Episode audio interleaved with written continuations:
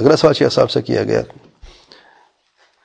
کیا منگیتر کے ساتھ خلوت اختیار کرنا یا اس سے فون پر باتیں کرنا جائز ہے؟ یہ بڑا مسئلہ ہے، دور حاضر میں خصوصی طور پہ۔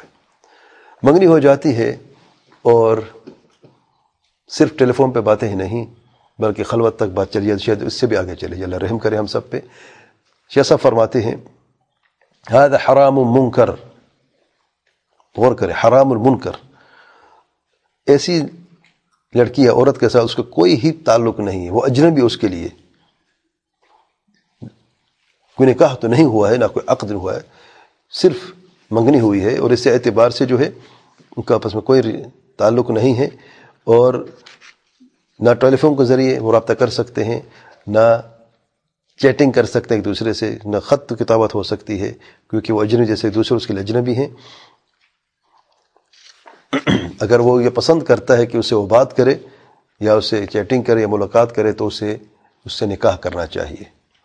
اگر نکاح نہیں ہے تو یہ چیزیں جائز جائز نہیں ہیں۔